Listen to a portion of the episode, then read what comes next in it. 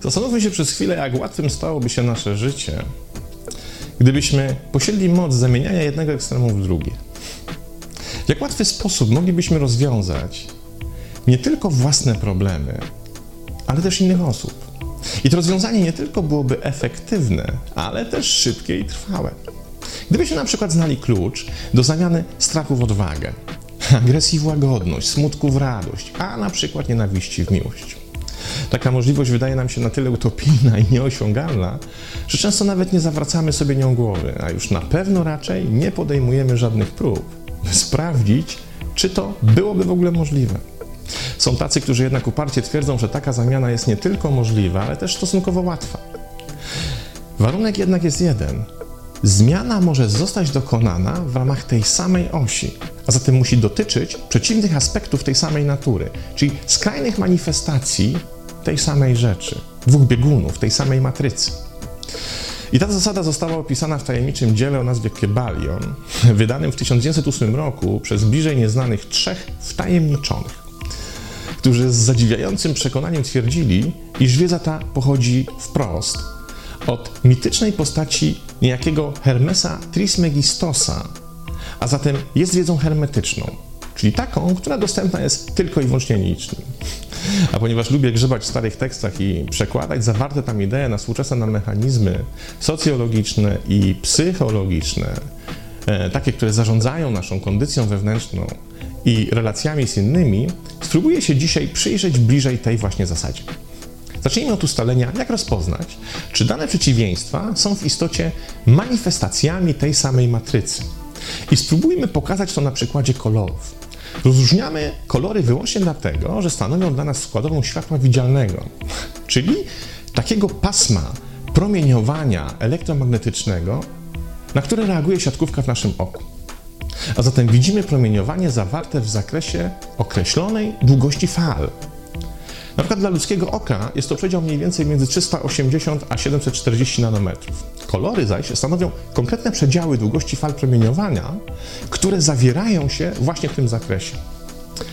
Promieniowanie o długości fal zbliżonej mniej więcej do 380 nanometrów postrzegamy jako światło fioletowe, a potem wraz z wzrostem długości fal kolejno to światło się zmienia i w zakresie naszego widzenia barwnego pojawiają się kolejne kolory. Niebieski, zielony, żółty, pomarańczowy, aż wreszcie przy końcowym zakresie mniej więcej 600 nanometrów zaczynamy widzieć kolor czerwony. Już się pewnie zorientowałeś, do czego zmierzam i czemu przez chwilę zamiast o inteligencji emocjonalnej zacząłem mówić o fizyce. To proste. Dzięki powyższemu przykładowi orientujemy się, że kolory to różne manifestacje naszego widzenia barwnego. Jednak wszystkie one są po prostu tym samym promieniowaniem elektromagnetycznym, a różni je wyłącznie długość fali tego promieniowania. Skoro zaś są tą samą rzeczą, to według prawa biegunowości głoszonego przez hermetyków, zamiana jednych kolorów w drugie powinna być dziecinnie prosta i łatwa. I tak jest w istocie. Wystarczy wziąć kawałek metalu i zacząć go wyłącznie podgrzewać, by móc prześledzić, jak wraz ze zmianą temperatury zacznie się zmieniać jego kolor, prawda? Przecież gwóźdź trzymany odpowiednio długo nad zwykłym kuchennym palnikiem gazowym potrafi zmieniać swoje kolory. I jak się okazuje, ma ich całkiem wiele. A teraz posłuszmy się jeszcze innym przykładem. Oto wyobraź sobie, że dysponujesz nieskończenie silnym i szybkim silnikiem, do którego przytwierdzasz metalowy dysk. Puszczasz silnik w ruch i przy odpowiedniej ilości obrotów na minutę okazuje się, że twój metalowy dysk zaczyna wydawać dźwięk.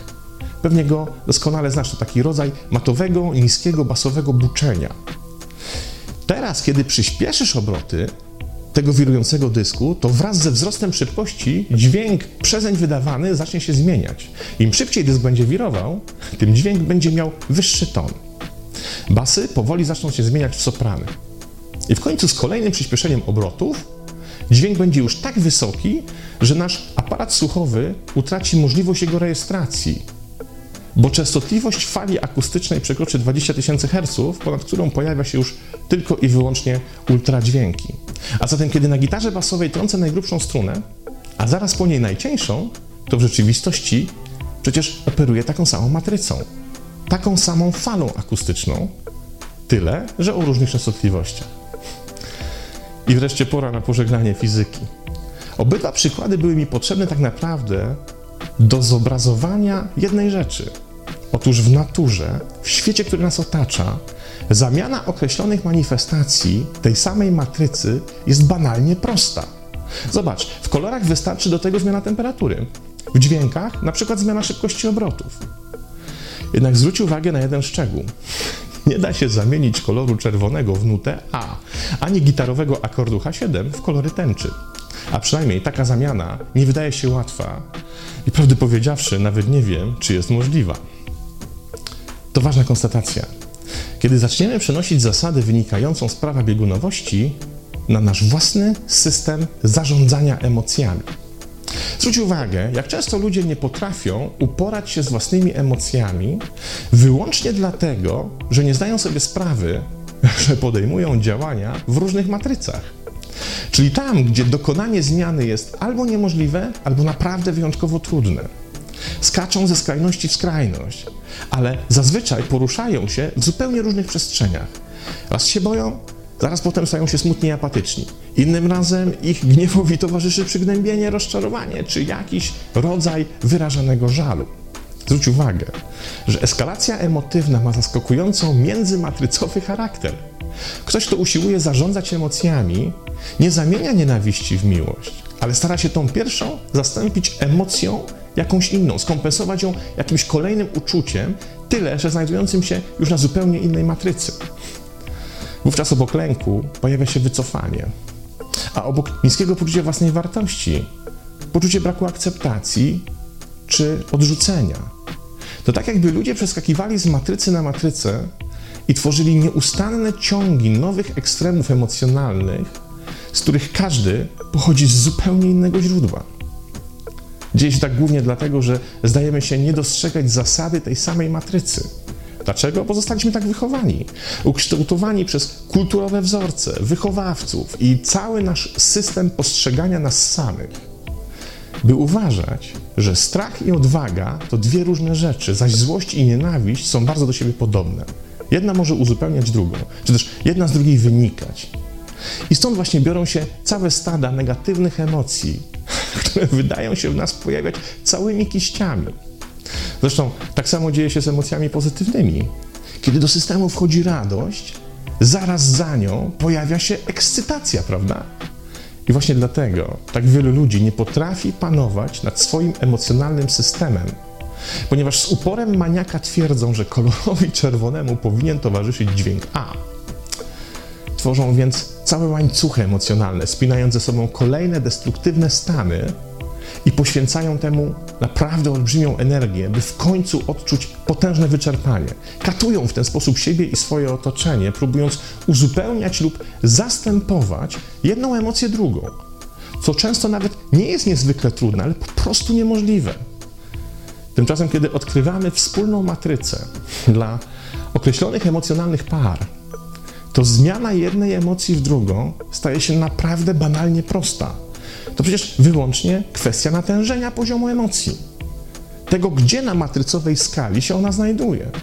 Wówczas wystarczy obniżyć temperaturę albo zwolnić obroty, by natychmiast pojawiła się ulga i silna negatywna emocja sama zaczęła się zamieniać w swą coraz to mniej destrukcyjną wersję. Aż w końcu zmiana musi nas doprowadzić do dokładnie przeciwnego bieguna. Bo przecież emocje posiadają swoje stopnie, prawda? Nienawiść to bardzo wysoki stopień. Trochę niżej znajduje się niechęć. Kiedy jeszcze bardziej obniżymy temperaturę, czy też zwolnimy obroty, to początkowa nienawiść przemieni się w nielubienie. Kolejne obniżenie poziomu przyniesie obojętność, potem zafrapowanie, coraz cieplejszy stosunek do tego, czego kiedyś nienawidziliśmy. I w końcu polubienie zacznie się przeradzać w miłość. Nie wierzysz, że tak to działa? Możesz znaleźć ten system w przekazie mistyków wszystkich religii świata. Ale zostawmy religię, bo przed nami o wiele bardziej interesujące zadanie. Od teraz spróbuj każdą swoją emocję zobaczyć jako jedną z manifestacji tej samej rzeczy, w w której po przeciwnej stronie znajduje się jej drugi biegun. Zastanów się, co w Twoim własnym emocjonalnym systemie tworzy pary przeciwieństw i na jakiej matrycy są one osadzone. Wiele tradycyjnych systemów wskazuje pary emocjonalnych przeciwieństw, ale wszystkie one zostały zdefiniowane setki i tysiące lat temu. Może najwyższy czas, byś uwspółcześnił ten system, by móc w pełni z niego skorzystać. By zaś to zrobić, musisz się przyjrzeć wyłącznie samemu sobie, bo poszukiwanie par przeciwieństw to zawsze proces indywidualny. Wtedy, kiedy już poznasz swój własny system na tyle, by móc precyzyjnie zlokalizować emocjonalne przeciwieństwa znajdujące się na tej samej matrycy, czeka Cię kolejny krok. Tym razem trzeba znaleźć źródło, które powoduje, że dana emocja wchodzi na określony poziom i odwrócić wektor działania źródła. Zupełnie tak samo jak w przykładzie z wirującym dyskiem zmienialiśmy prędkość obrotów, czy w przykładzie z kolorami temperaturę podgrzewanego gwoździa. Jeśli określone napięcie wywołuje w Tobie określoną emocję, to zmniejszając to napięcie, prędzej czy później zaczniesz obserwować, jak początkowa emocja przekształca się w swoje przeciwieństwo. Bo tak naprawdę to samo, co utworzyło nienawiść, jest zdolne utworzyć miłość. I to samo, co utworzyło miłość, jest zdolne do stworzenia nienawiści. Źródłem jest bowiem ta sama matryca, na której znajdują się pary przeciwieństw. I co najciekawsze, na co też zwracają uwagę autorzy hermetycznego Kebalionu, działa to nie tylko w naszym wewnętrznym systemie. Bo kiedy odkryjemy zasadę prawa biegunowości, będziemy również w stanie zmieniać bieguny emocji u innych osób, bo u nich ten system działa dokładnie tak samo jak nas samych. Odkrycie matrycy, na której znajduje się jakaś ekstremalnie negatywna emocja, jest jednocześnie odkryciem, jaki wektor i w którą stronę należy zwrócić, by została ona zastąpiona swoim przeciwieństwem. Pozdrawiam.